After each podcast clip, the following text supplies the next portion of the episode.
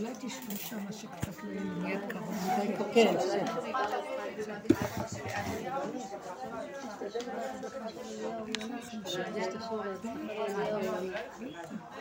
אה, ולעילוי נשמת הילד, תמיד יש שם. רטוש, לא, לא. יש שם את הזה שאני שמה.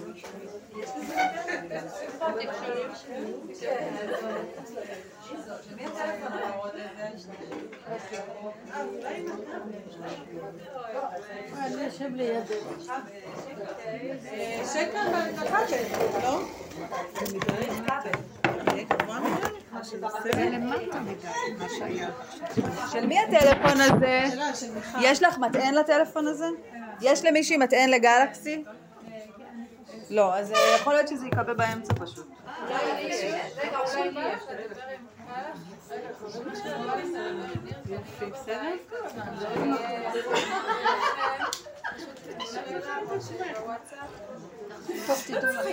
אנחנו נדאג לזה. בסדר, יש בינתיים 30 אחוז.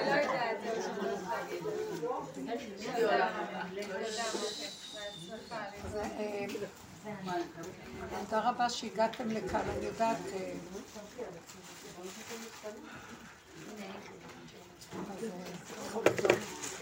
אני לא חייבת לדבר, אבל תנסו לעצור אותי.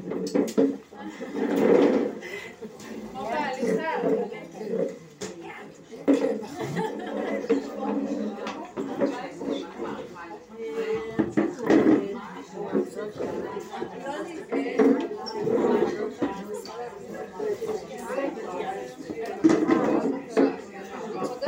אומרת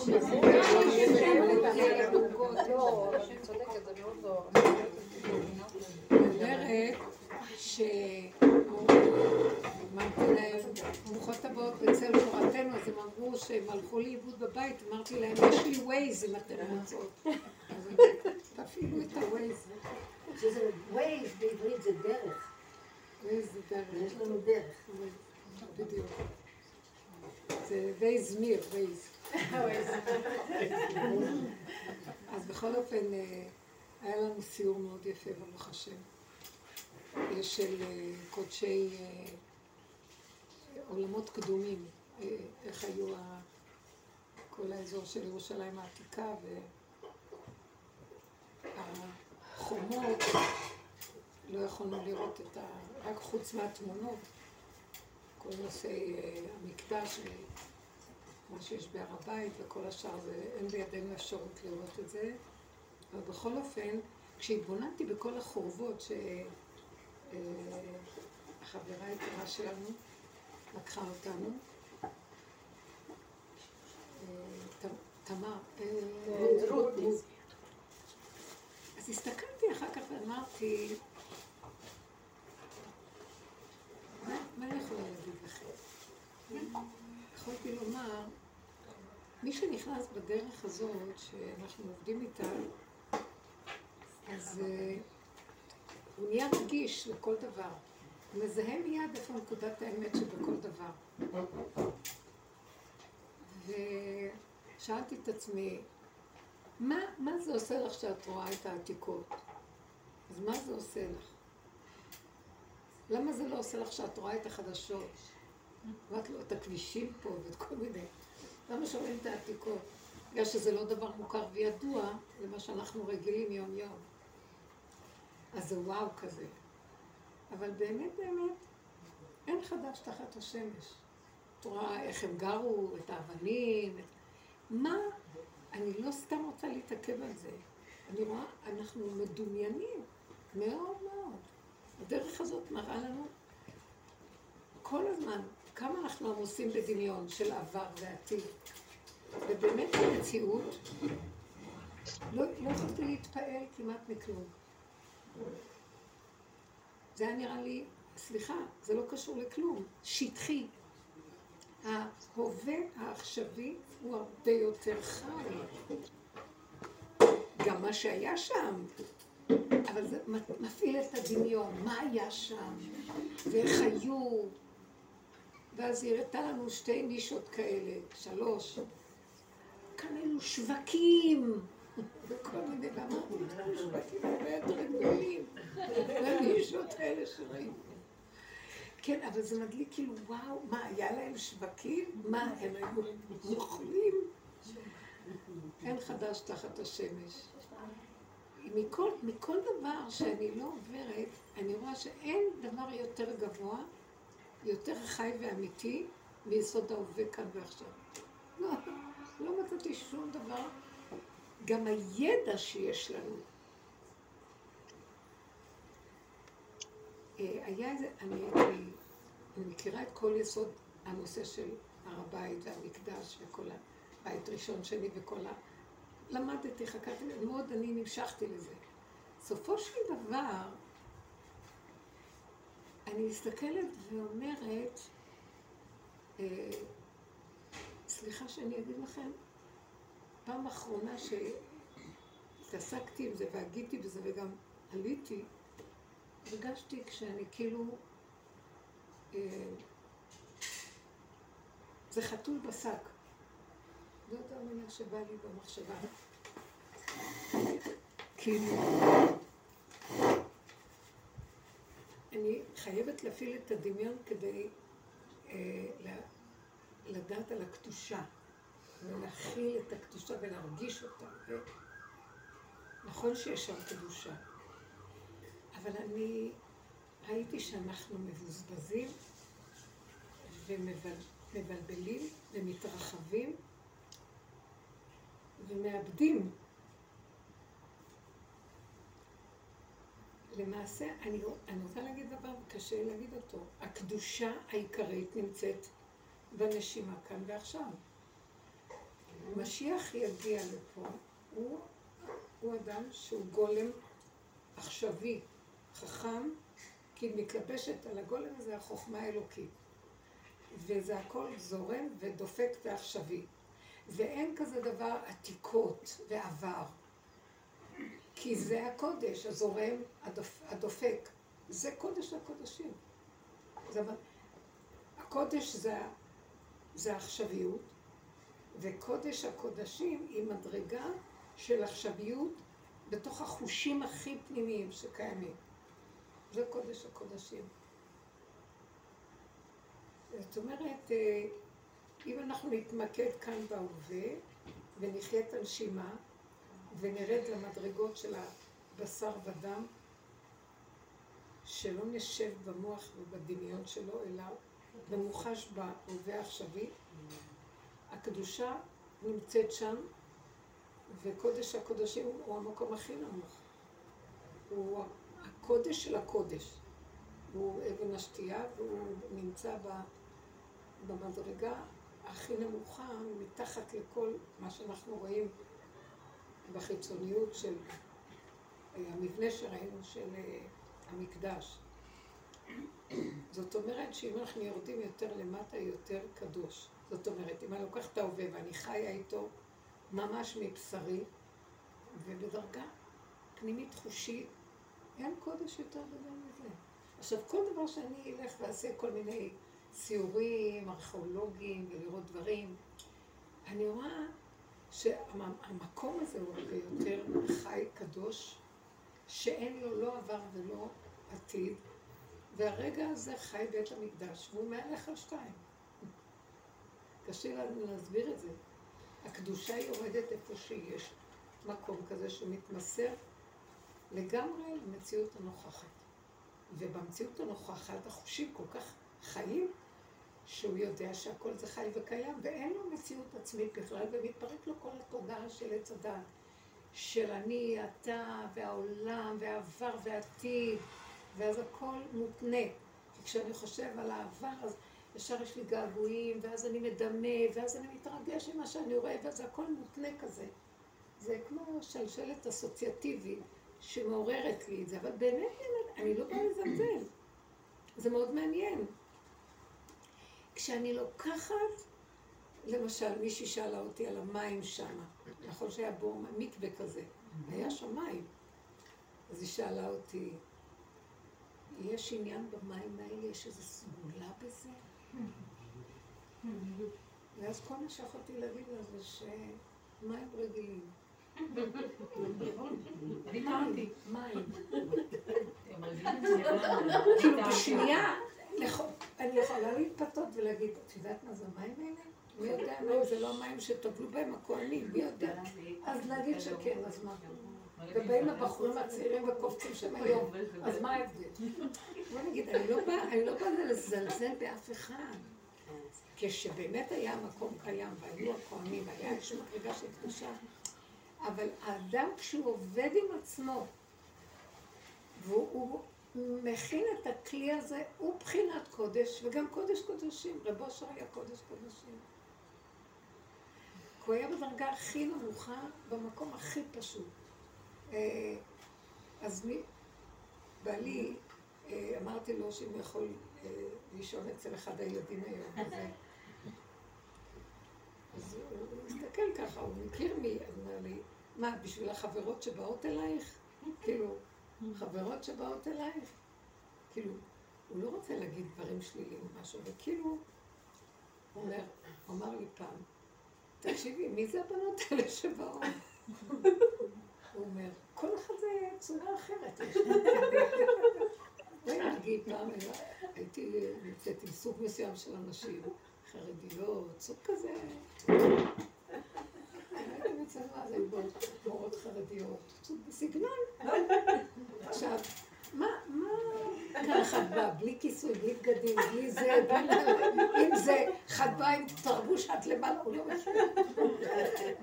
לי, איך את מסתדרת? אז אמרתי לו, אם פעם הייתי באמת עובדת עם... תמיד נתתי והיה לי קשר עם נשים חרדיות ומורות ועבדתי, תמיד ברובד שלי מסרתי ונתתי, השם זיכה לי. אז אמרתי לו, אם פעם מסרתי, אז היה בגדר גופי תורה, פה אנחנו עוסקים בנשמות, לא בגופים. כלומר, זה לא, אנחנו לא, לא משנה איזה גוף, לא משנה הבגדים, לא משנה הצורה החיצונית. אנחנו בדרך, הדרך של רבו שהייתה לבנות נפש, נשמות, לעשות את ה... לבנות את הנפש שבאדם, לא את הצורות החיצוניות שאנחנו... הוא על עצמו היה אומר, אה, אני חילוני שומר תורה ומצוות. זאת אומרת, בפנים הוא יכול היה להתעורר עם כל מצב, שאין מה שהעולם היום כזה מכיל הכל. אבל בחוץ הוא שמר על גדר מסוים, של בגד, של צורה, זקן, פאות, כובע. אבל הוא ידע, בונים כאן נשמות. נפשות, אנחנו עובדים עם הנפש. אז אה, במקום הזה אני רוצה לומר, זה הקדושה. כי מה אני אגיד לכם? עץ הדת הוא גוף, הוא בחינה חיצונית של הדבר, הוא גוף הדבר. אפילו אם מדברים על שכל של עץ הדת ונפש של עץ הדת, שזה יצירה ודמיון, זה דמיון, זה לא באמת מה שאנחנו מדברים. זה נקרא גוף, זה שכל הגוף, זה, זה יצירה של הגוף, זה, זה הרגישים של גוף, זה לא בחינה של מה שאנחנו מדברים. כאן כל הדרך שאנחנו עובדים זה איך לפרק את התודעה שכיסתה את האור ש, של בית המקדש, של הקודש, של נוכחות שכינה בירושלים ובארץ ישראל, וסידרה אותנו במוח של אומות העולם, אומנם עם שכל של תורה ודעת תורה. אז זה, זה מאוד יפה, זה גדול וזה חשוב, אבל כאילו המדרגה של הקדושה והנפש היא נמצאת רק בתוך המקום הזה שאנחנו מפרקים את כל התודעה של עץ הדת. אז עד כדי כך שזה לא יהיה משנה, לא יהיה משנה חיצונית, מי אדם, איפה הוא גדל, מה העבר שלו, מאיזה משפחה הוא בא, מה הוא עושה, מה לא עושה, כלום, זה לא משנה כלום. לכן יש מצ... מצטרפים צביר של כל מיני אנשים, שכל אחד הוא משהו אחר לגמרי. יכול להיות, יכולה להיות אחת. בתוך החבורות שלנו, הייתה לי, הייתה באה שיעורים, מנתחת עיניים ברמב"ם. רופאה מנתחת עיניים, עורכות דינים, אה, פסיכולוגיות. זאת שרות שלקחה אותנו לסיור, היא פסיכולוגית במקצוע. אחר כך כשהיא באה לדרך היא נהייתה ליצן רפואי, עזבה את הפסיכולוגיה. אחר כך היא נהייתה מדריכה. אחר כך היא אומרת לי, ולפעמים היא רוצה להיות קבץ נדבות באלרגי. היא לגמרי בדרך. אה, ויש כאלה בתוך כאלה שבו פשוטות. אבל מה זה פשוטות? נשמות מאוד גבוהות, מאוד מיוחדות. אין דברים כאלה. זאת אומרת שאי אפשר בכלל לסווג ולהגיד, רק כלפי חוץ אפשר לומר שיש כאלה ויש כאלה. ויש ממש, אצל רבו שם הוא היה, כל מיני מינים היו מגיעים אליו. אנשים שיצאו מבית האסורים, מבית הסוהר, קרימינלים. הוא היה נותן להם חשיבות כאילו בא, נשים מופקרות שהיו באות ממחנה יהודה. הוא היה קם לכבודן. הוא היה קם לכבודן. והגבאים היו נבהלים ממנו. כל מיני מצבים שקשה להבין אותם, כי הוא ראה את הנשמה של הבן אדם, את הסבל ואת המאמץ ואת ה... איך, הוא חי בקלחת החיים ועובד איתה, לא ליפול בייאוש ולא להישבר ולא לתת ממשות לשום דבר וללכת עם הקו אה, הישר וכאילו מה משנה כאן כלום.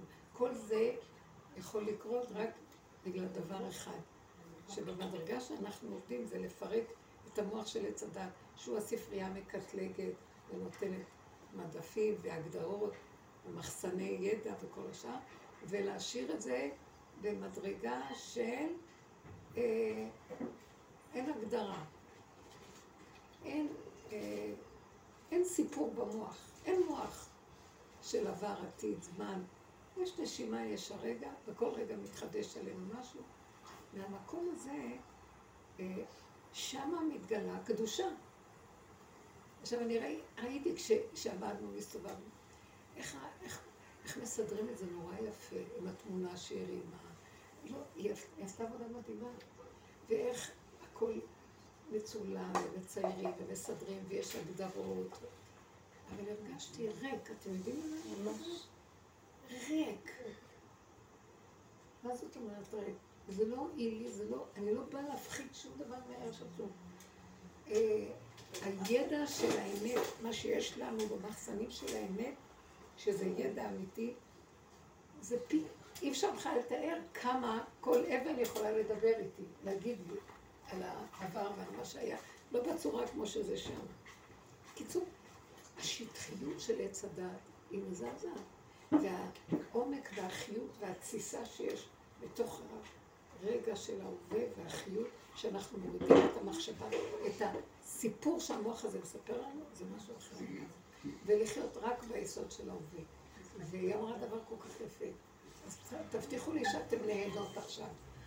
כי גם אומרת, אני, אני עושה את זה, כי זה גם המקצוע שלי, אני מתפרנס. אבל באמת, אתם נהנות חוץ מזה? תהנו. תהנו ותודו, תגידו תודה, תאכלו, תשתו, אל תאמינו למוח שמספר שום סיפורים. ויש רגעים קשים של ניסיון, אבל איך אנחנו עובדים לפרק אותם ולהישאר כל רגע בהתחדשות? אין גיל, אין זמן, ואין מקום. יש רגע. ואם אנחנו מגיעים למקום הזה, זה מדהים. אמרה לי, אני, ידענו שהאוטובוסים שם לא מגיעים. ירדנו לתחנה מהכותל למטה, וראינו שהאוטובוסים לא יגיעו. פתאום אמרתי, אז עכשיו נצטרך ללכת לאיפה שהרכבת, שזה מהלך מרחק הליכה ארוך, וגם עולים את כל העלייה הזאת של העיר העליונה, מה שנקרא הרובע היום, כמו שהיא אמרה, בסיור. אז העיר העליונה, למה היא נקראת עליונה? כי יש עמק בינה לבין אה, הכותל וכל האזור הזה שלנו. והיום מתכננים לעשות שם איזה מעלית שתחבר, כי המון מדרגות יש לעלות. בקיצור, אמרתי, כל כך הרבה מדרגות צריך לעלות. ועוד ללכת וללכת. אז, אבל לא הייתה לי ברירה, ופתאום רגע נעצרתי, ואמרתי עכשיו, וזה הדרך, לא בגללי. ורגע, השיקול היה לרגע, צריך לפתוח רגע אחד, שם נתן שכל, צריך לתכנן איתו. שנייה, האוטובוס לא יגיע, וגם אם יגיע, יש שם פקקים נוראים שנשאר, נשאר תקוע. בואי נרים את הרגליים ונלך. וכשאת הולכת, אז המחשבה אמרה, אבל זה יהיה קשה. אז בשנייה אמרתי, אין קשה. אם החלטת, וזה המקום שאת הולכת לעבור, תלכי. התחלתי ללכת. עכשיו, כשהתחלתי ללכת, אמרתי, אם המוח שלי טיפה ייפתח, זאת אומרת, אם אני אסתכל רגע אחורה כמו אשת לוט, הלך עליי. אז הן רצות אחריי, כל הדרדקיות הצעירות האלה, ואני הזקנה. רצה עם מרחק של כמה, כמה מטרים מהם. עכשיו, זה לא אני רצה. מוח נעול, הגולם, הגולם הולך. והם הלכו, ורצו לנסות להדביק אותי, ואני... אבל ידעתי, רגע אני אסתכל אחורה, קצת טיפה לראות שלא איבדו אותי, ולא לתת שום פתח למוח הזה להיפתח בשום צורה. עכשיו, זה תרגול, אני לא עשיתי את זה כי כיף לי. אמרתי, תתרגלי את הדרך. וכשמתרגלים את הדרך לא מרגישים גם את הזמן, לא את המרחק, גם לא את המאמץ. אפילו אם יש איזה טיפה, בשנייה סוגרים ומגשרים. אני נותנת רק דוגמה איך אפשר לגשר על כל כך הרבה דברים. אני רוצה לומר שהדרך הזאת שאנחנו עובדים איתה חייבת להיות מעשית מבשרי. שהמוח שלנו חייב להיות סגור. סגור. אי אפשר לפתוח אותו ולהתדיין איתו. רק לרגע פותחים, כי לפעמים צריכים, רגע, שיקול קטן, הוא נתן לנו שכל, אבל לרגע, הוא נתן לנו איזה רגע ש... שהשכל הזה צריך לקבל מכת אה, התרגשות כדי לקיים את מה שהוא חושב. ויש אחר כך את הפעולה, אבל הכל קטן, רגעי, וקדימה. החלטנו, עושים את זה. למה אולי, רגע, מי אומר שזה נכון? ומי אומר שזה ככה? אולי זה לא זה, אולי יבוא עוד רגע אוטובוס, אולי זה, למה לך, ועד שתלכי ועד שזה, ואולי כבר עד שתלכי יבוא כבר משהו בסוף, יצא שהוא ישיג אותך קודם. הכל חייב להיות נעול. למה? כי החלטתי שאני הולכת נקודה, הבנתם? עכשיו, עשיתי את השטות הכי גדולה, אבל החלטתי. זה לא משנה. אז לתרגל את הדרך זה, גם אם עשיתי את השטות הכי גדולה, אם אני סוגרת את המוח, זה הדבר הכי חכם שיכולתי לעשות. זה לא משנה כלום. לא משנה התוצאה בכלל.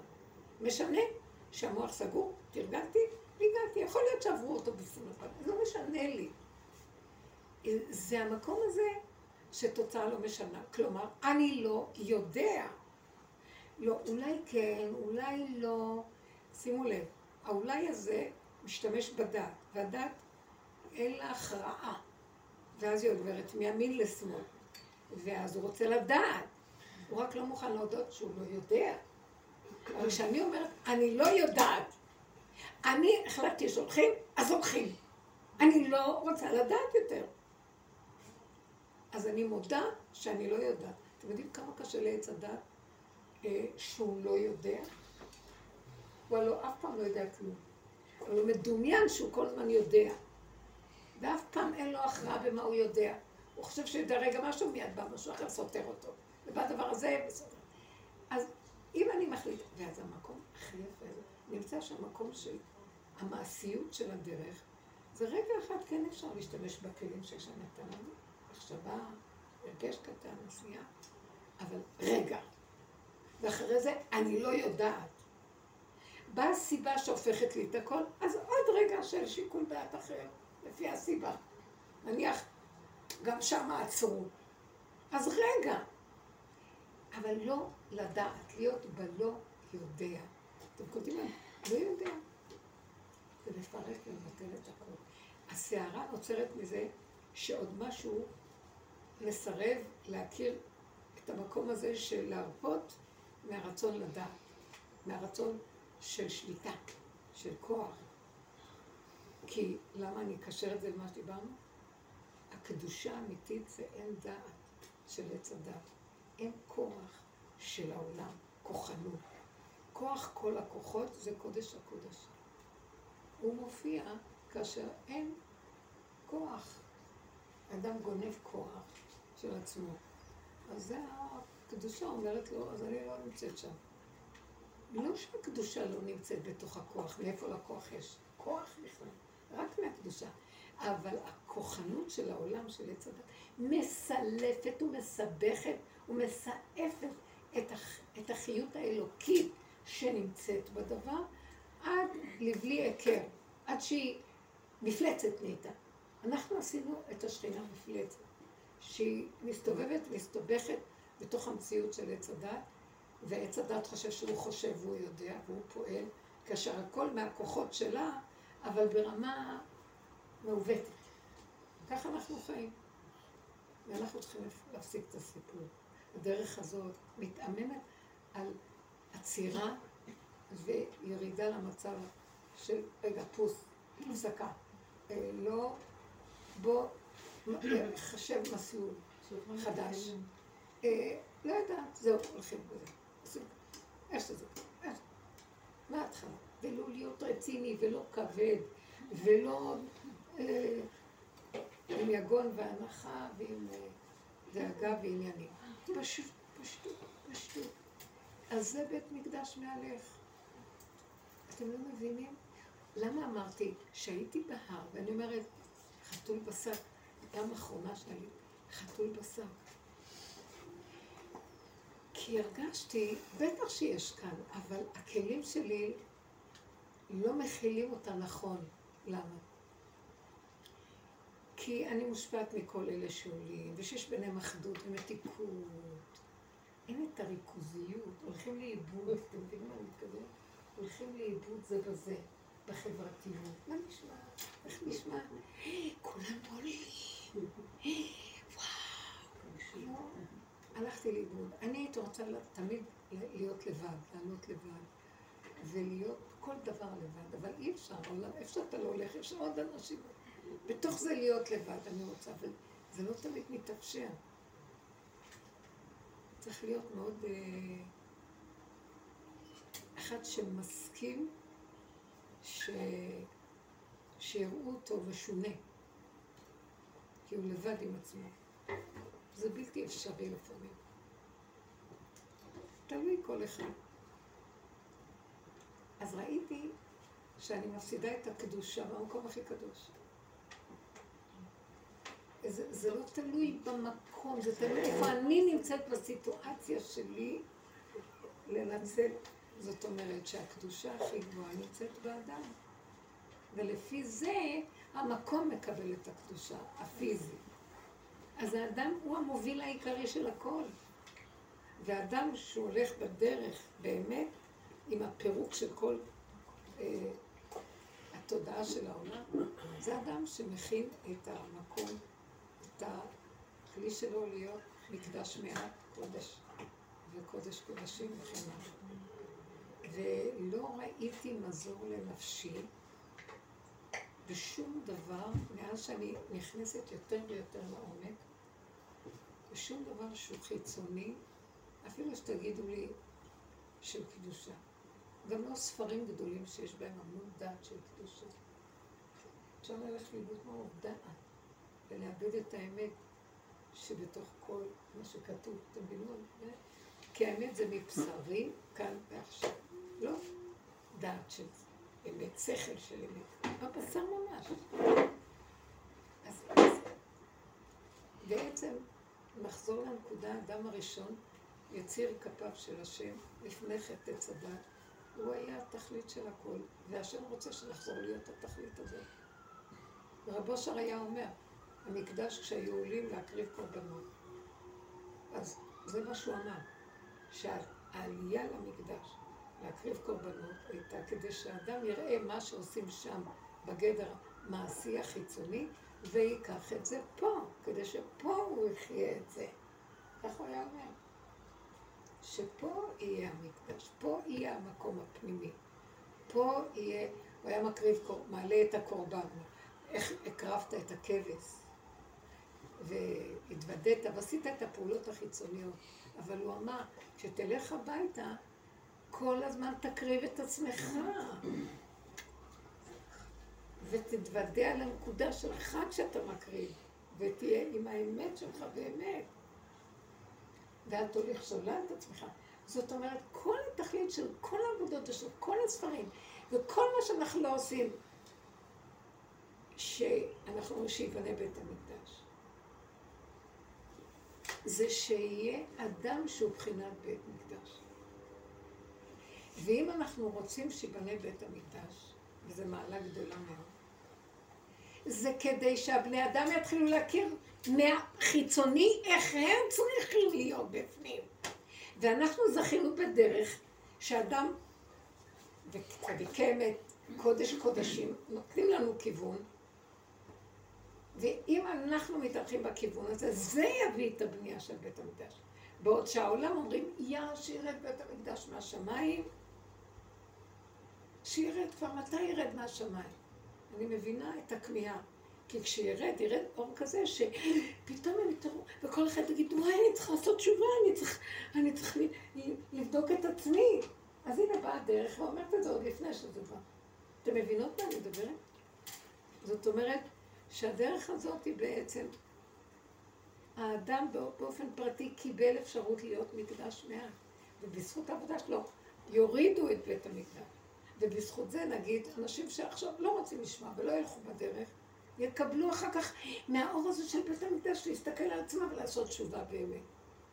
אז אנחנו זכינו בדרך שהיא נותנת לנו את זה עוד לפני שיש בית מקדש. וכל עיקר העבודה זה בפנים, ולהשקיע עם עצמנו ולהיות בהשקעה פנימית תמידית. כי מציון תצא תורה. מהציון המצוין שיש בתוך כל אחד ואחד נקודת אמת פנימית, שזה העיקר של הכל. אני לא מבטלת את כל החיצוניות שיש בחוץ. אבל החיצוניות הזאת, כמה רבים עליה. כמה רבים על כל מקומות הקודש האלה. וזה אומר, זה שלי, וזה אומר, זה שלי, זה שטויות. אה, אני אומרת, אה, ברור שזה של היהודי. אז אם היהודי אומר, ברור שזה שלי, שייתן דוגמה אישית שזה שלו. במה נדע שזה שלו? למה הערבים כל כך מתעקשים שזה שלהם? מקום הקודש, קודש הקודשים, המקדש. למה? כי אנחנו רק אומרים בשפה לחוץ, ואנחנו לא חיים את זה באמת שזה שלנו. כי פה אין לנו את הדוגמה פה מבשרי. מבשרי איך זה אלוקה. אתם מבינות מה אני מדבר? כן. וזאת כל עבודה. הוא היה אומר את זה, רבא שהיה אומר את זה. היה חוזר ואומר. אתם יודעים מה? לכן הוא מיקד את עצמו להתעסק בעיקר בעבודתו הפנימית, והחברים עבדו בעיקר על עצמם. ולא היה להם כל כך את העניין הזה של אה, לעלות להר או ללכת למקומות של... כן, הלכו להתפלל בקברות צדיקים וזה, אבל אה, איך הם הלכו להתפלל בקברות צדיקים? והיו הולכים לרבי שמעון בר יוחאי. כל הדרך, הוא היה מדבר איתם על הדרך, והיו תלאות בדרך, ולחץ ובלאגן, וזה מתווכח עם ההוא, וזה רב עם ההוא, וקוצר רוח, והנהג לא יכול, וזה, וכל הדרך, הם רק על הדרך עובדים על עצמם. כשהם הגיעו למירון, אז הוא מסתכל על כולם ואומר, אה, הגענו למירון? כולם אומרים, כן, סוף סוף, אחרי כל התלאות. אז הוא אומר לנהג, עכשיו תחזור לירושלים. הוא אומר, עד שנסענו, הגענו למירון, לרבי שמעון. הוא אומר, רבי שמעון זה כל הדרך, איך שרבנו, כל זה, כל העבודה שעשינו זה רבי שמעון, הביתה. זה היה מקורי מאוד, כי נקודת האמת הוא המקור. הוא המקור. הוא היה אומר פירושים לתורה. ואז היו תלמידי חכמים לידו, היה אחד תלמיד חכם, גדליה סגל, ואז כשהוא היה שומע את החידוש של רב אושר, אז הוא היה אומר לו, רב אושר, איך קיבלת לפסוק הזה והזה שכתוב בתורה? זה מה שאתה אומר, כתוב את זה. אז הוא אומר, הוא עשה לו ככה, לא, מה שכתוב לקח ממני. כי אצלו זה מבשרו, והלוחות הראשונים, תורה שבעל פה חקוקה מבשרו. זה יסוד הנביאים. תורה שבעל פה, הנבואה יוצאת להם מהבשר ודם שלהם. וזה חוזר עכשיו עם הדרך הזאת, הנבואה תחזור. אמן. תורה שבעל פה תקום, תורת הלוחות הראשונים. שזה פשטות ריכוזיות עם הנקודות העיקריות שאנחנו נדרשים להן, ולא תוספות על תוספות של תוספות של... שזה ויכוחי המוח והבירור והתלמוד בבלי, הבלבול, כדי לנסות למצוא ממנו נקודה. מה שאנחנו עושים בעבודת הנפש, מתוך כל העבודה שלנו, למצוא איפה נקודה אחת קטנה למשל, שעברתי ונ... את הסיור הזה, אני, אני משתפת אתכם במה שאני חוויתי, אני לא באה לזלזל חלילה. אה, כל מה שחוויתי, בסוף אמרתי, כל זה, וואו, וזה, זה היה מאמץ, חבר'ה, אתם יודעים? יכולתי לשבת רגל על רגל פה, והנה זה. ולקחנו אה, זה, וחנינו בחניון, ונסענו ברכבת, ולקחנו אוטובוס, והלכנו ברגל, ורצנו למנהרות, עשינו סיבובים, ולמעלה ולמטה ולאורך, זה היה יפה, וזה נחמד לראות את זה הכל. ותוך כדי שאני הולכת, אני רק פה מסתכלת בפנים, ואומרת, אבל אה, זה דמיון. הארכיאולוגיה זה דמיון. לא האבנים, אבל מה שהמוח שלי עכשיו עושה לי עם האינפורמציה על האבנים. פה היה שוק, פה היו זה, פה היה למעלה, למטה הלכו פה. זה באמת, זה באמת, זה עושה משהו במוח. מה, היו אנשים אז כמונו שהלכו ועלו וירדו וזה וכן. כן. לא, לא היה להם מעליות, אז במדרגות, לא היה להם זה. אז שימו לב, אם אנחנו היום היינו חיים אז, היינו בורחים אחרי רגע. לא היינו יכולים להכיל רגע אחד. אני אומרת שאם היינו עכשיו, היום, חיים לפני אלפיים שנה, פתאום נניח היינו מביאים אותנו לשם, היינו בורחים אחרי רגע.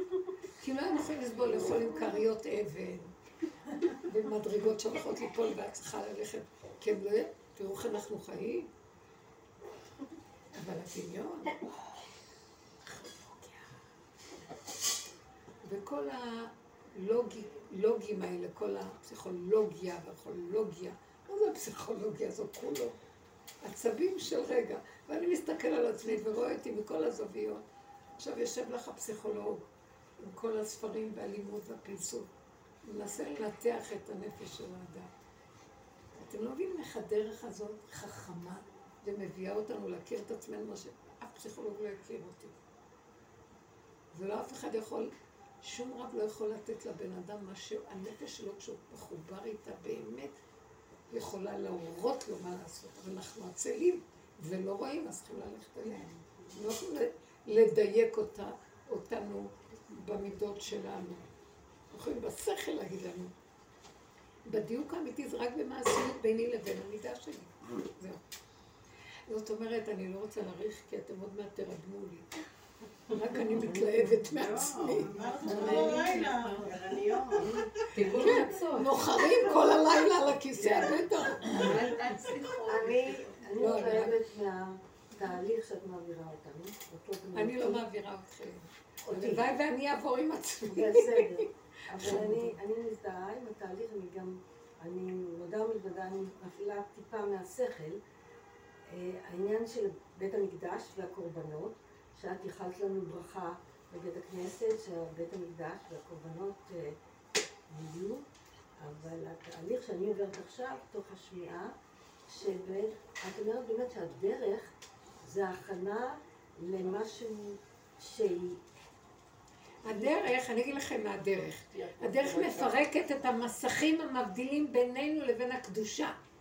אז זה, כל עוד יש לנו שכל של טבע, של עולם, אז אנחנו מתבוננים ומגדירים ועובדים ושמים פנסים על המידות, על התוואים, ואומרים, עובדים על עצמנו, מכירים את עצמנו, מכירים את השני. אתם חושבים שזה מש... זה עושה לי שינוי? אני השתניתי? לא, לא. כלום. אבל אתם יודעים מה התעייפתי. והיום ברור לי מאוד מאוד אני לא רוצה את התודה הזאת יותר. אני גם לא רוצה להגיד, לא, אני יצאתי ממנה. רגע, אני אכניס את האף לתודעה. אני מתנהגת כמו כלב ששב על קיאו. לא יעזור כלום. שמעתם? אז אני רק מכירה את הסכנה שיש בתודעה. אני עברנו את הסיור, אני אחזור כל הזמן לאותה דוגמה. ואמרתי לרגע, אני לא מוכנה להתפתות למוח שלי שיקח אותי לדמיונות של מה שהיה. אבל התודעה... זה מאוד יפה. אז כולם מאוד יפה. יש היום כל מיני מקצועות יפים, ויש היום, איך קוראים להם? אה, מדעים. מדע ארכיאולוגיה ומדע פסיכולוגיה ומדע... וזה מדעים ולימוד, הכל דמיון. רגע אחד אדם עומד והוא יכול לשקול באותו נקודה את הלוגיות של כל לוגיקה שיש פה. ולהוציא נקודת אמת שיש שם, וזהו זה. מה זה אנחנו עפים על מקצועות ועל עניינים ודעות והבנות והשגות ורעיונות ודמיונות וחיבורים נכתבים וכמה מילים יש בשביל להוציא נקודה אחת שיש שם. אולי יש איזו נקודת אמת שם. חבל לנו על הזמן. תעזבו, אני אגיד לכם את האמת, צאו מן העולם, צאו מן התודעה של העולם, ותישארו בעולם, כאן ועכשיו. אנחנו בונים עולם חדש. מקדש מעט. עם אמת, שזה דופק, עם... יש בזה חיות, יש בזה, כן, אין עולם, אין דמויות, אין אף אחד, אין למה מועקות וטרדות ולא כלום. אף אחד לא שווה את זה שאני אהיה במועקה עליו. אף אחד לא שווה שאני אסתכסך על שום דבר בגללו. כי המוח שלי מספר לי סיפור ולוקח אותי ומפיל אותי, לא בא לי על זה יותר. אני רגע אציץ לתוך זה, הלך עליי. תודעת עץ הדת היא מסוכנת. אוי ואיש אנשי ביתו. הכל מסביב רוכש וגועש. איפה שאת לא הולכת, לכן אני התעקשתי אני לא רוצה ללכת, אמרתי לה, לסיור. וגם היו שתיים שאמרו, אז אנחנו מוותרים, כי מישהו היה צריך להישאר, לחמם את האוכל. אז אמרתי להם, אני אשאר, קפצתי וסימן, אני נשארת לחמם. לא, אז הם רבו איתי שהם לא, כי הם יישארו לחמם. ואז אמרתי להם, אל תעשו את עצמכם שאתם מקריבים קורבן, אתם הכי נטות לא ללכת. ותפסתם אותי קורבן עליהם. נו, כי אמרת לעשות את הקורבנות, אז זה התחלה. כן. אני עדיין נחזת. האם המקדש והקורבנות שייכים לתודעה, שאת קוראת לזה תודעת הדת? המקדש והקורבנות. הקורבנות עתידין להתבטל, כך כתוב. למה צריכים אותם? קודם כל, לשיטת הרמב"ם, הם, התורה רצתה שנקריב בגלל עבודה זרה שהיו מקריבים עובדי עבודה זרה אז. היו מקריבים אדם, היו מקריבים קורבנות בכל מקום, לאלילים, לכוחות של הטבע. ואז היה מכחיש את הכוח האלוקי, כוח כל הכוחות. אז הרמב"ם, התורה אומרת שאם נקריב לכוח כל הכוחות, אז אה, ייפסקו עבודות, זה כנגד עבודות זרות. עכשיו, מה זה? וכי השם צריך קורבן? השם, כל מה שאנחנו עושים פה, זה לא נוגע בו בכלל, הוא מובדל מהכל. ואם אנחנו עושים את זה, זה בשבילנו. הקורבנות שמקריבים פה כתוב, אישי ריח ניחוח להשם. זה עולה לארבע עולמות. יש עולם האישים, עולם הריח, שזה סוג של מלאכים, ניחוח, ולהשם. זאת אומרת, שכשאנחנו מקריבים קורבנות, זה כנגד אלה שהקריבו קורבן לרובד הזה של הכוחות בטבע, וכנגד הרובד הזה של כוחות בטבע, וכנגד זה, זה עבודה זרה. הנצרות סוגדת למלאכים. והם היו מקריבים למלאכים, לשדים, לרוחות, למלאכים, כל מיני עובדי עבודה זרה. אז זה היה כנגד שהם מקריבים לשם, אנחנו מקריבים, אבל גם אנחנו מקריבים אישי ריח, ניחוח להשם. זה עולה לארבע מדרגות, אבל בסוף להשם. כלומר, כל כוח, אנחנו מחברים אותו לכוח, כל הכוחות, ואילו הם נותנים לכוח בפני עצמו כוח. אז הקורבנות שהיו מקריבים היו מבטלים את אחרון אף שהעבודה הזרה הזאת עושה, שמנתקת את זה עץ הדת. כוחי ועוצם ידי היו סוגדים לכוחות.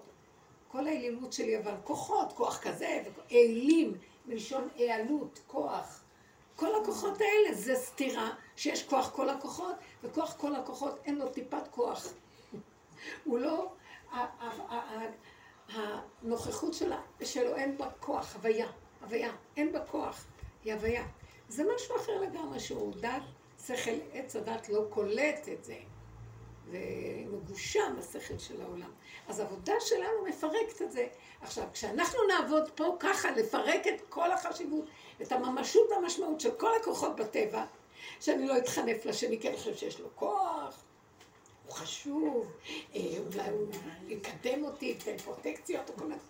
אז אני בזה סוחב את הכוחות שלי ממנו, ומעביר את זה לכוח כל הכוחות.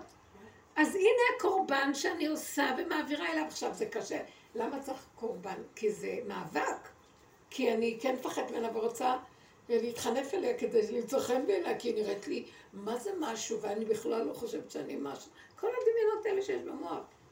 אז העבודה שאנחנו עובדים לפרק את זה, או הכעס, או השנאה, או כל דבר שנותנים ממשות לכל דבר, זה כמו הקרבת קורבן. כשאני מתאפק ולא נותן את התגובה החיצונית, הקרבתי עכשיו, ואני מעלה להשם ואומרת לו, אבא, תרחם עליי, בשנייה שאני עובדת עבודה זרה הכי גדולה.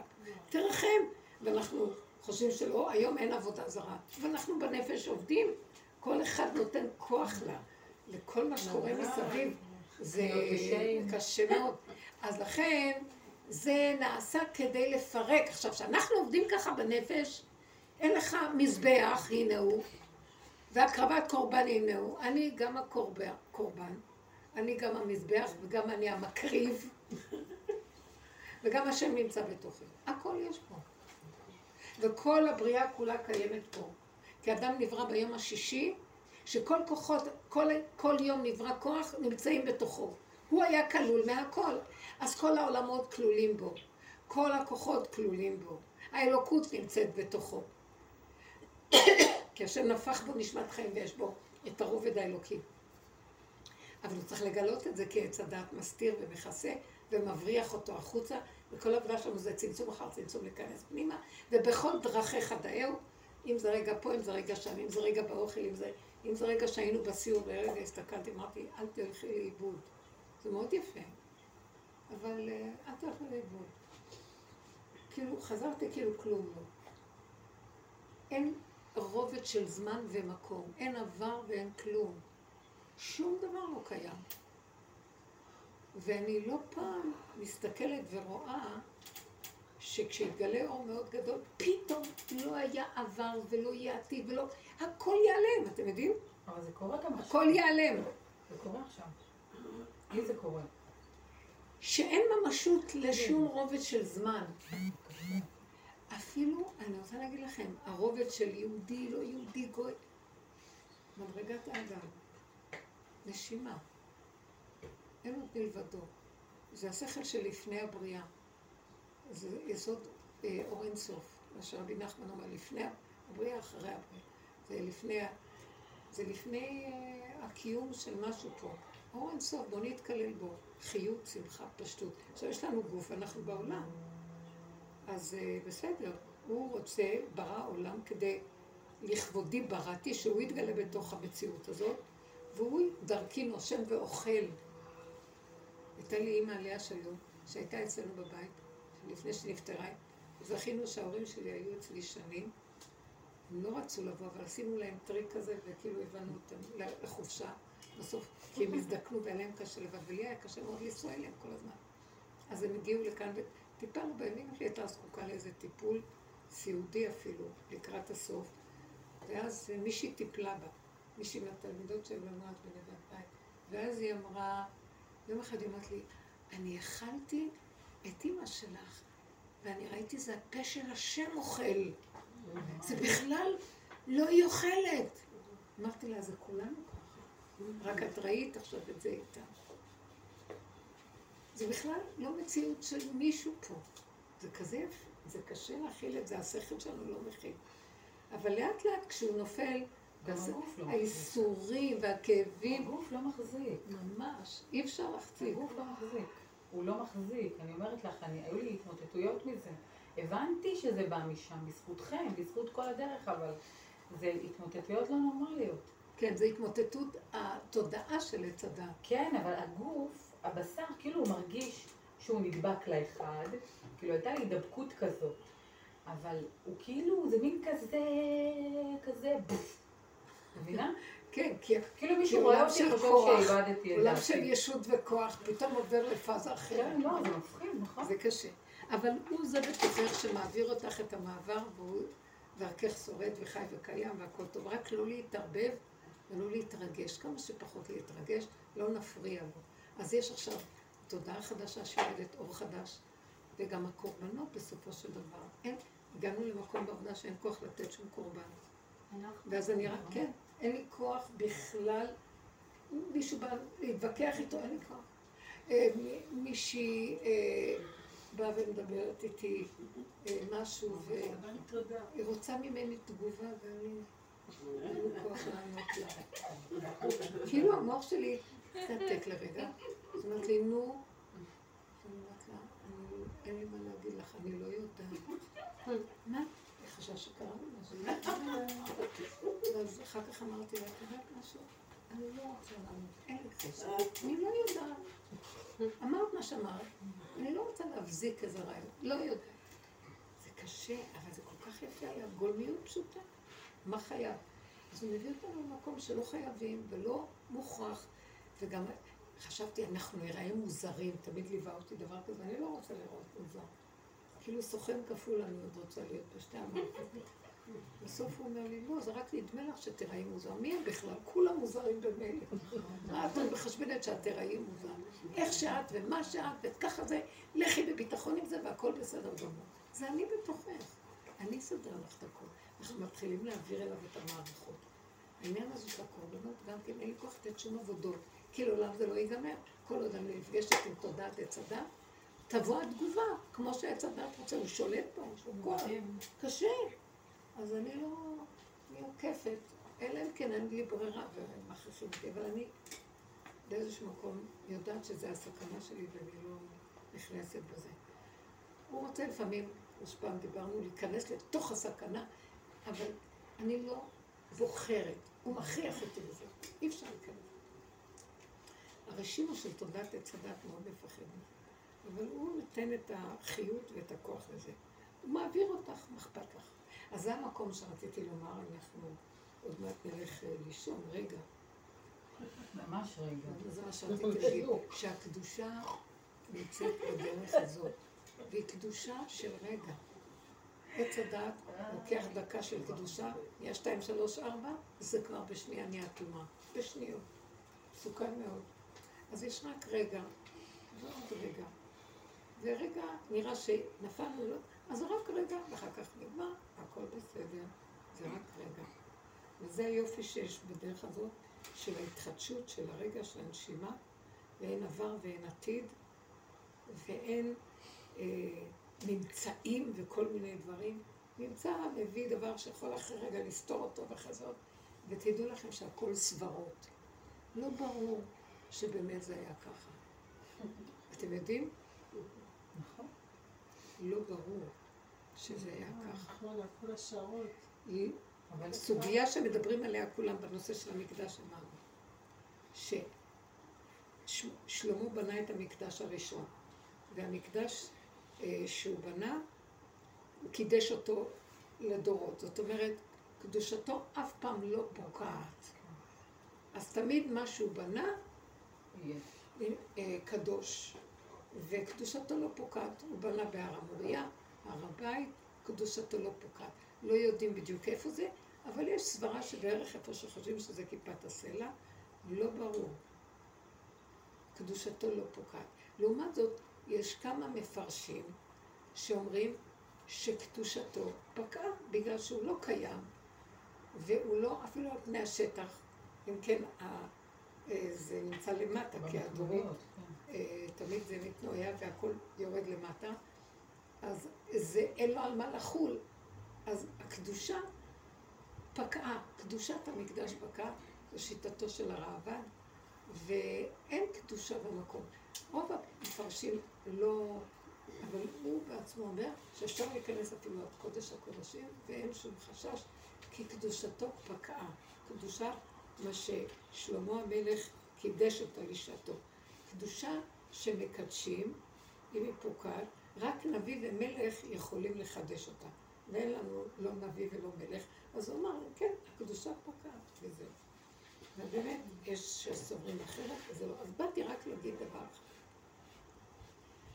שיש לי איזה משהו בפנים, בפנים עמוק עמוק, שיושב לו ויודע שברגע אחד יכול לבוא אור כזה, שיכול פתאום להגיד לנו משהו אחר לגמרי. שזה נמצא פה ולא פה, שזה נמצא ככה, שעכשיו, שבאמת אין שום קדושה, עכשיו חלה קדושה. לא יודעת להסביר, אבל אני לא, המוח שלי באיזשהו מקום לא רוצה להיצמד למשהו שהוא מקובע וחזק ונהיה קנאי עליו בידע, אלא לשחרר הכל, ורק דבר אחד להתעקש, לבנות כלי שמשם יכול לבוא משהו שבאמת יכול לחדש את הכל מחדש. כוח הנבואה וכוח המלכות. וזה מה שיקבע. מלך המשיח הוא והוא יקבע את האמת של כל דבר. הוא יחזיר כל דבר למקום, כי הוא יהיה בחינת נביא ובחינת מלך. את זה ראיתי אצל רב אושר, שהיה לו בחינת נבואה, הוא היה בחינת מלך. אבל זה לא היה מוגדר, ולא המליכו אותו כולם עליו, אז אה, אנחנו לא יודעים כלום. אבל הדרך הזאת, יש לה את היסוד הזה, זה מה שרציתי להגיד. וכל אחד פה, אם הוא יעבוד עד הסוף עם הנקודה, יחזור לנביאות, אז מבשרו הוא ידע. והמלכות, גם כן, יסוד הפרטי שלו, הפנימי, זה המלכות שלו, אף אחד לא יזיז אותו מהמקום שלו. יש לו את המלכות הפרטית.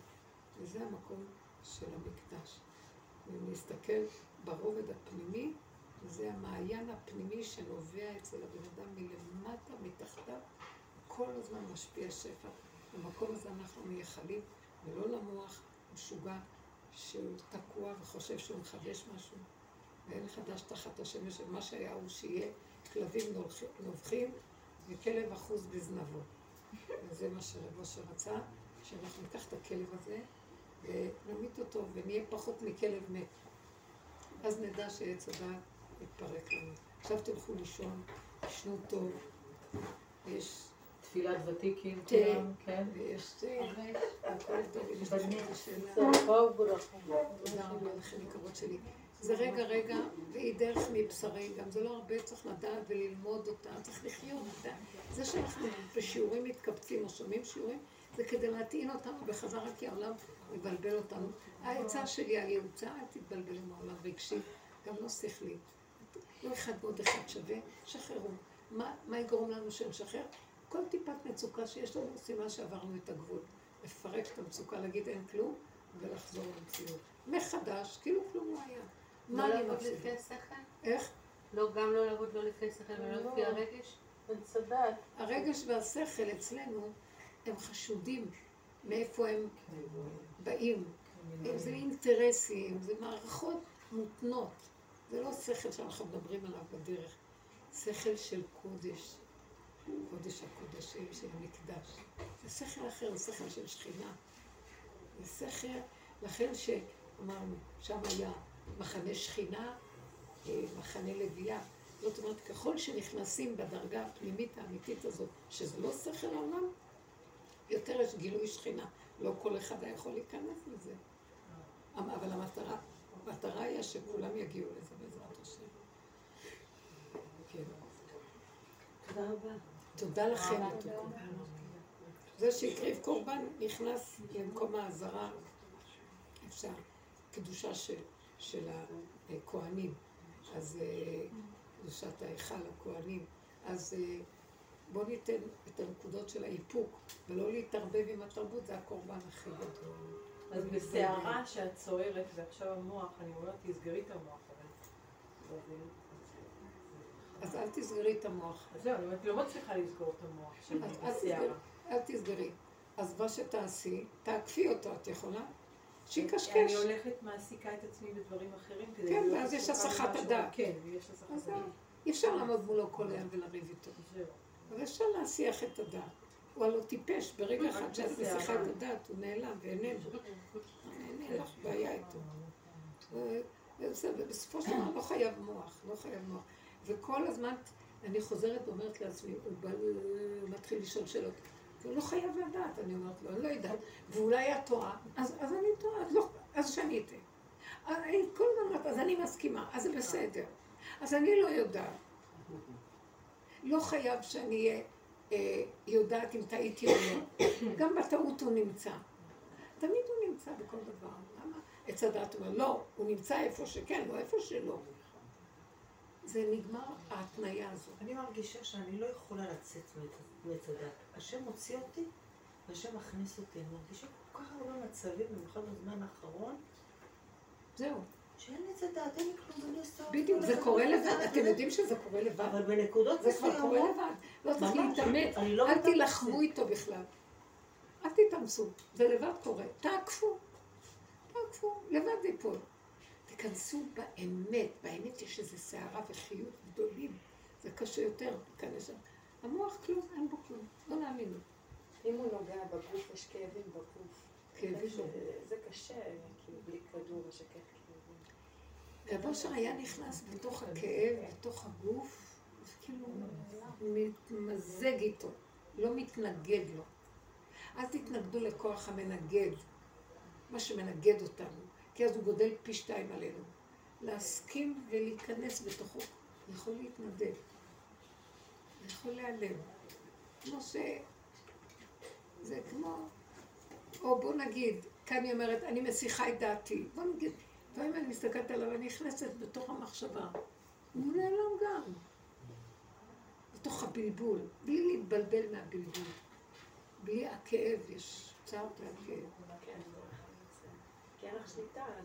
אתמול. הייתי בשיעור בבני ברק, ומישהי מהחברות, כבר ראיתי קודם שיש לה גיס שהוא במצב אה, ממש של אה, ערש דווי.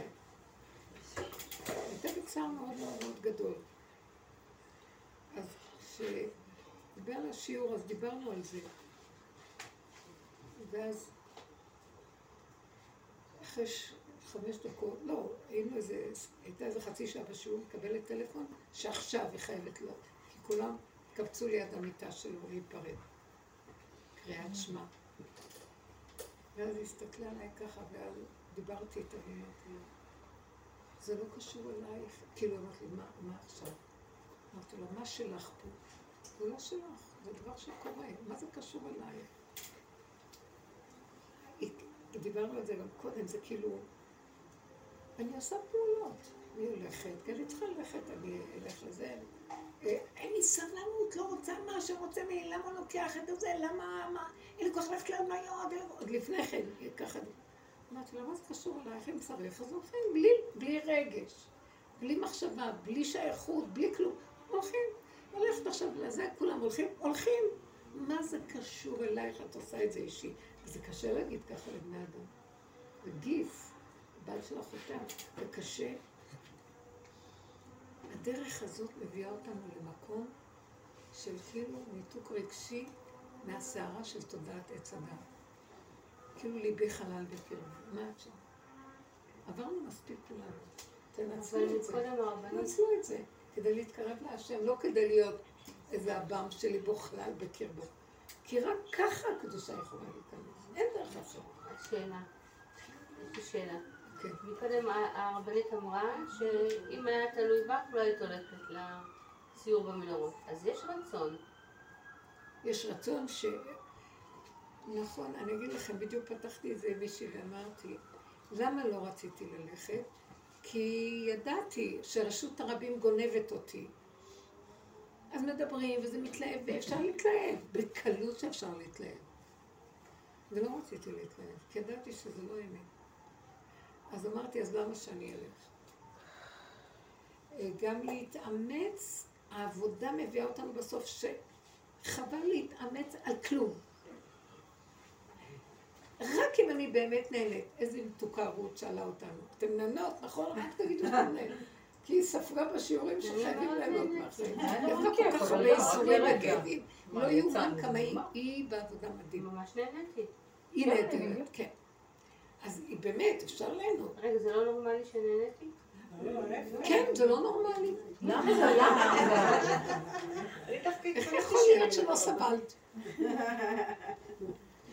זה היה כמו גן שעשועים חדש מסוג אחר. איך? כמו גן שעשועים חדש מסוג אחר. מה, לרגע, לא היה כזה מתוק ומגניב ונחמד, וזהו, ונגמר. וכל התחושה מה זה לרגע לא היה. מתוק ומגניב? רגע אחד שאני אאמין מה היה, אני לא אוכל לסבול. אני כבר הולכת לאיבוד. לא עם מאוד היה, על מיוחד. מה אה? היה. מאוד מיוחד. כאילו, זה פשוט נורא תלוי באיזה מצב אתה היית. וזה הכל. היה אותו. דבר יכול להיות מיוחד במקום אחר. אבל יש שם משהו, יש שם משהו מיוחד. אה, עצם זה שהיו ההתקבצות הזאת של אנשים ביחד, שיש איזשהו שקט, שכולם בדרך באיזשהו מקום, וזה היה, לא, זה היה משהו בנוכחות הזאת, במקום הזה, שהיה מיוחד. כן, ברור ש... לי היה מיוחד. לא, יש, יש שם קדושה. אני אמרתי, זה מקומות שהיו בהם דברים ש... אבל אני לא רוצה להיגנב על מה שהיה שם. אני רוצה למצוא את. זה פה. וככל שאני חושפת את זה מהמקום, ככל שאני נגנבת שם, זה על חשבון זה שאני אמצא את זה פה. זה ברור, זה גונב אותי. אבל זה וככל שאני- אמצעי, זה אמצעי לעורר את זה שמה כדי שתבוא אז זה, בתהליכים זה אמצעי. יש שלבים בתהליכים שזה כבר לא אמצעי. כשהדקות היא כל כך מהר נגנבת, שיותר קל בפשטות, אה, אין, כלום. אני, זה יסוד העין. זה קשה להסביר את זה אולי עכשיו, כי יש כאן מלא כיוונים. לא רציתי לדבר על העניין שלי, רק רציתי לתת דוגמה. בטח שהיה מיוחד, והיא מאוד נהנתה ויכול להיות מיוחד. יכולים בהחלט ליהנות. ואפילו אם לא זה, מה שהכי נהניתי, כמה הם עבדו קשה כדי לחשוף את כל זה. כמה חפרו. תקשיבו, הערכתי מאוד את העבודה שלהם, עבודת נמלים. מדהים. באמת, אין לי בעיה. אבל אנחנו חופרים, נכון, בדיוק. זה החפירות. בזכות החפירות שלנו, אפשר הרבה. כן, אפשר לא, הרבה. אבל זה מי חפר? עדיין אנחנו. חפרנו. אבל זה עדיין שכל. מה שאת אומרת זה עדיין שכל. היה שם משהו בחוויה המהותית שהיה שם. ש- היה שם משהו של איזשהו מפגש, אני לא יודעת, שהיה קסום. אה, שאפשר לח- להרגיש את זה גם בבית וגם לבד. אבל היה שם משהו שהוא מיוחד. שהוא לא קשור. לחפירות וגם לא שזה האבנים האלה ולא לדמיון. משהו במקבץ. בסדר. אז נכון, אבל אני, את ככה הרגשת, ואני הרגשתי את הסכנה של כל השאר. זה היה יותר עצום מזה. אם אני עכשיו אלך לבד שם, ואתחבר לנקודה הפנימית שלי, ומשם לשם, זה משהו אחר. טוב, כן. זה קצת קשה לי להגדיר את זה. כן. אבל זה בסדר, הכל טוב. אז לרגע זה היה ככה, וניסיתי לצמצם ולהיות בנקודה שלי לאורך כל הסיור. זה לפעמים היה קשה, גם אני. כן. אני לא באה להגיד, זה, זה הרבה יכול לקרות. יש משהו בחברתיות שהוא סוחט. זה לא רק החברתיות, זה הרבה דברים ש... בעצם ההסבר, והזה, זה ישר, כי זה מותנה, זה מסודר בצורה חשיבתית מסוימת, עם אינפורמציה מסוימת, עם זה שאפשר להביא מיליון. אני יודעת את החומרים שאפשר לסתור הרבה דברים, אבל זה בסדר. רק, אז מצאתי את עצמי נהנית קודם כל מזה שרות שמחה והיא נהנית. וזה שהארכיאולוגים עבדו כל כך קשה. זה, אפשר להעריך את זה. וכל הערבים שבנו את כל. הדקים שם, ויצקו את הבטון, שיעמדו העמודים. כולם עמדו כסף, כל גולדה, גולדה, אם גולדה לא הייתה שמה את יש הברזלים, הרבה סברות. יש הרבה סברות על המים ועל כל הדברים האלה. אני פשוט לא מכירה, אני באתי תמימה, אני ממש לא יודעת כלום. לא, אבל זה מאוד יפה, אנשים באים יכולים את ליהנות. נהניתי מ... יש שם איזושהי קדושה. אנחנו, אם אנחנו דמיון. היה לנו דמיון. מתוכך הכרת את זה. מתוכך הכרת. כן, כי אין לי- אין לי גם הרבה דמיונות. יש קשר עם הנקודה הזאת, אז. אם אנחנו מדברים אם אנחנו מדברים על דמיון, כל הרחבה שלפני הכותל, צריך להפעיל את זה במשך היום, ולקראת הערב פעמים רואים את זה, היא העמודים, אנחנו בעצם מרחפים, אנחנו לא הולכים, למטה היא לקחה אותי לאיזה מקום, זה עיר שלמה מתחת לרחבה. ואנחנו מרחפים מעל, על כלום, על עמודים, והכל אה, אבל באמת, באמת זה יפה, אין מה לומר. אני אומרת לכם, ברובד החיצוני של מקומות ודברים, אין כמו ירושלים. אבל, יפה מאוד, בסוף תבל קריית מלך רב, אין לנו. אבל רותי באמת נהנתה, וזה היה חשוב. הרבנית, אני יכולה לשתף במשהו, מה שאני חוויתי, זה מוזר מכל מה ש... שאני באתי, באתי עם קו אחד, וירדתי בשערי שכם של להגיע יותר מהר. וכשירדתי מאוטובוס ראיתי שאין שם איפה ללכת בגלל שעושים עבודות, ואז מצאתי את עצמי בין כל המכוניות של הערבים. לרגע באה מחשבה אמרה, וואי, ידרסו אותך עכשיו, ואמרתי, אז מה, שידרסו אותי, אז מה קרה? כל חיי רציתי להיות מפורסמת, תכתבו, גיורת מרומניה, נדרסה בזה. באותו רגע ככה אמרתי, תבואו, כל כך רציתי. ואחר כך פתאום מוצאת את עצמי בחניה שמה. ואני אומרת, אני לא יודעת מאיפה אני יורדת, על שערי שכם, להגיע לכותל. ואני מסתכלת מסביב, רק ערבים, המכוניות, אני מתחילה לשאול אותם, סליחה, איך אני מגיעה לכותל? לא היה לי, לא היה שום אף אחד שם, פתאום אני הולכת, ואני אומרת, עברתי כל השוק, והייתי, לא היו יהודים. כל פעם שהייתי עובדת שם, תמיד הייתי מסתכלת אם יש מישהו עם כיפה וללכת, והייתי מתגברת, הייתי אומרת, אבא, לאט הייתי וזה, לא היה, היה לי, היה לי פשוט... פחדתי עליכם. אז התחלתי לשאול אותם איפה להגיע, ופתאום הסתכלתי עליהם, פשוט אני ראיתי שהם ממש, לא, פעם הייתי מסתכלת והייתי אומרת, ערבים אה, מקבלים, ראיתי אותם יפים, ראיתי נשים, ראיתי כל אחד יש לו עסק שלו, היה לי פשוט שקט. ושלווה, אבל לא, התעס... לא היה ממקום של להתגבר, אפילו לא היה לי את השם בתוך הרגע להגיד, כן, אבא תציל. אותי.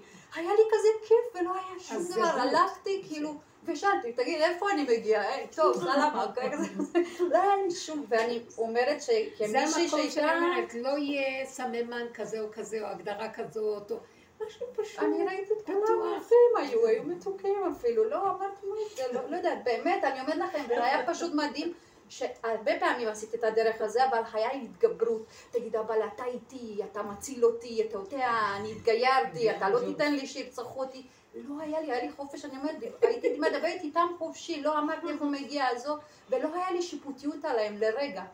זה היה פשוט, זה דבר, זה רק לרגע. אה, רב אושר שלח אותם. אני יודעת שזה... אני ועוד אה, מישהי, שהיא... אה, אני מחותנת, הבן שלה, הנכדה שלה מחותנת עם הבן שלי. ואז היינו קמות בשתיים לפנות בוקר, והולכות להתפלל בכותל. אחר כך מול קודש הקודשים שם וזה. עכשיו, היא הייתה אומרת לי, אז אה, אני הייתי אומרת לה, בוא נלך לרחוב רחוב אור החיים. אז היא אומרת לי, לא, נלך דרך שוק, שוק יפו, שוק הערבי. ואז הייתי אומרת לה, תראי, בלילה בשעה כזאת, דרך השוק הערבי, אז אה, אמרתי מה אני אעשה שאני מרגישה שהרגליים לוקחות אותי ואני לא יכולה להתגבר על זה. זה משהו שלא יכולה להתנגד. ואז היינו נכנסות לשוק והולכות. ופתאום באמצע השוק היא הייתה מוציאה צווחות אימים. ואז אני, אני מרוב פחד הייתי מצטרפת אליה גם. כי אחד. והמרימות צעקות נוראיות. עכשיו הערבים למעלה מתחילים לקלל וקמים, יורקים וצועקים, מה? מג'נון? אז הייתה אומרת לי, תרגי, תרגי, הם חושבים שאנחנו שדים, הם הכי מפחדים. וככה היינו עוברות במקום הכי מסוכן, צועקות, צועקות, כאילו אין... אבל עכשיו, כל צעקה שחררה עוד יותר פחד, שלא היה שום פחד. לא היה דמויות, לא היה אף אחד, לא היה כלום, אין. הם פחדו, כל הפחד שלנו הלך עליהם. זה היה מדהים איך היינו עוברות את המהלך, כל שוק יפו. ממש, ורק בצרחות של אה, ככה, אבא תרחם, כל הצעקות האלה, כל הכאבים יוצאים לנו. ככה סיפרה מישהי על חברון, שנשמרו הבתים בזכות זה שהם פחדו משדים, הם לא פתחו את הבתים של היהודים. הם כל הזמן שמעו שדים ורוחות מהבתים, היה להם דמיון כזה. נשמרו הבתים. וכל הצדיקות באוטובוס אמרו, אל תרדי להם, אל תרדי פה, זה מסוכן, מסוכן, אל תרדי פה כל היום. תרדי. בסופו של דבר הדרך הזאת מביאה אותנו למקום שאם אנחנו נכנסים לעומק, אין מוח. המוח הוא זה שעושה את הפחד, את החרדה, את הכאבים, את הדמיון, היה, לא היה, התפעלות. לא- אז אדם נשאר כמו גולם, הוא עובר את המציאות של הגולם. בגולם הזה מתגלה האור החדש. ואור הגנוז הוא למעלה מכל ההרגשים והתחושות והמיוחדויות שהן מותנות במחשבה של עץ הדת, וזה משהו אחר לגמרי. עכשיו, זה מעברים לא קלים ותחושות שממה וריק, אבל אם אנחנו לא נשברים שם ומצטמצמים ברגע, כי זה מה ש... זו, זה העצאיות, להיות ברגע. אז לא מרגישים את הריק הזה, לא מפרשים אותו. משהו חדש נכנס לתוך הסיפור, ואז אור חדש למציאות העיר.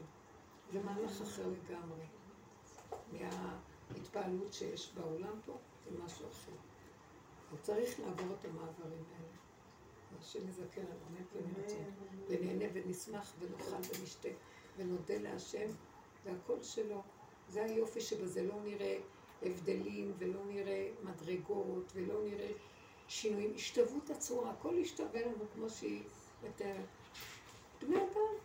למה? הם כולם של השם, הוא מנהל אותם.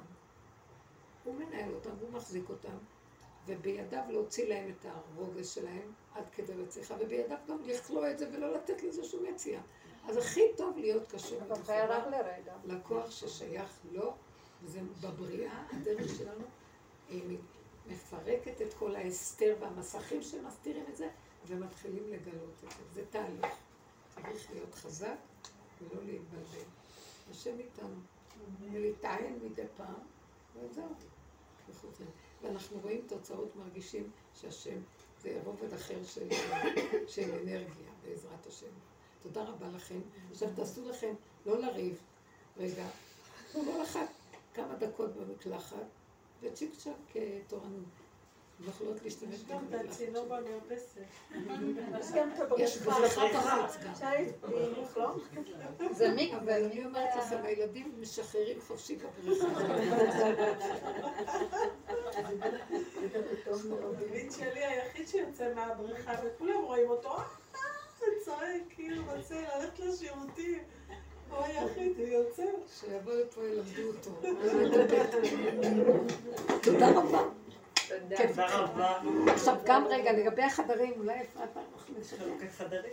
אבל אה, מה זה חדרים? אני אגיד לכם את האמת, יש לי מיטות כאן, יש בית גדול, צריך ווייז אמנם, אבל... אבל אה, יכול להיות שיצטרכו כמה לישון במזרון, אני מוכנה לוותר. לא. אפשר לישון פה עם המזרון בחוץ. אפשר, אפשר להשתמש בשתי הספות האלה גם לשינה. אפשר לקחת מזרון ולישון פה. אני, את יכולה לסגור את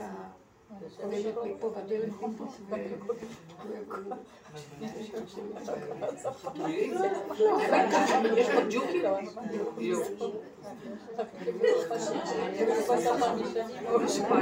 האוויר פשוט כל כך עושה לי את זה בכל הדלתות שלי.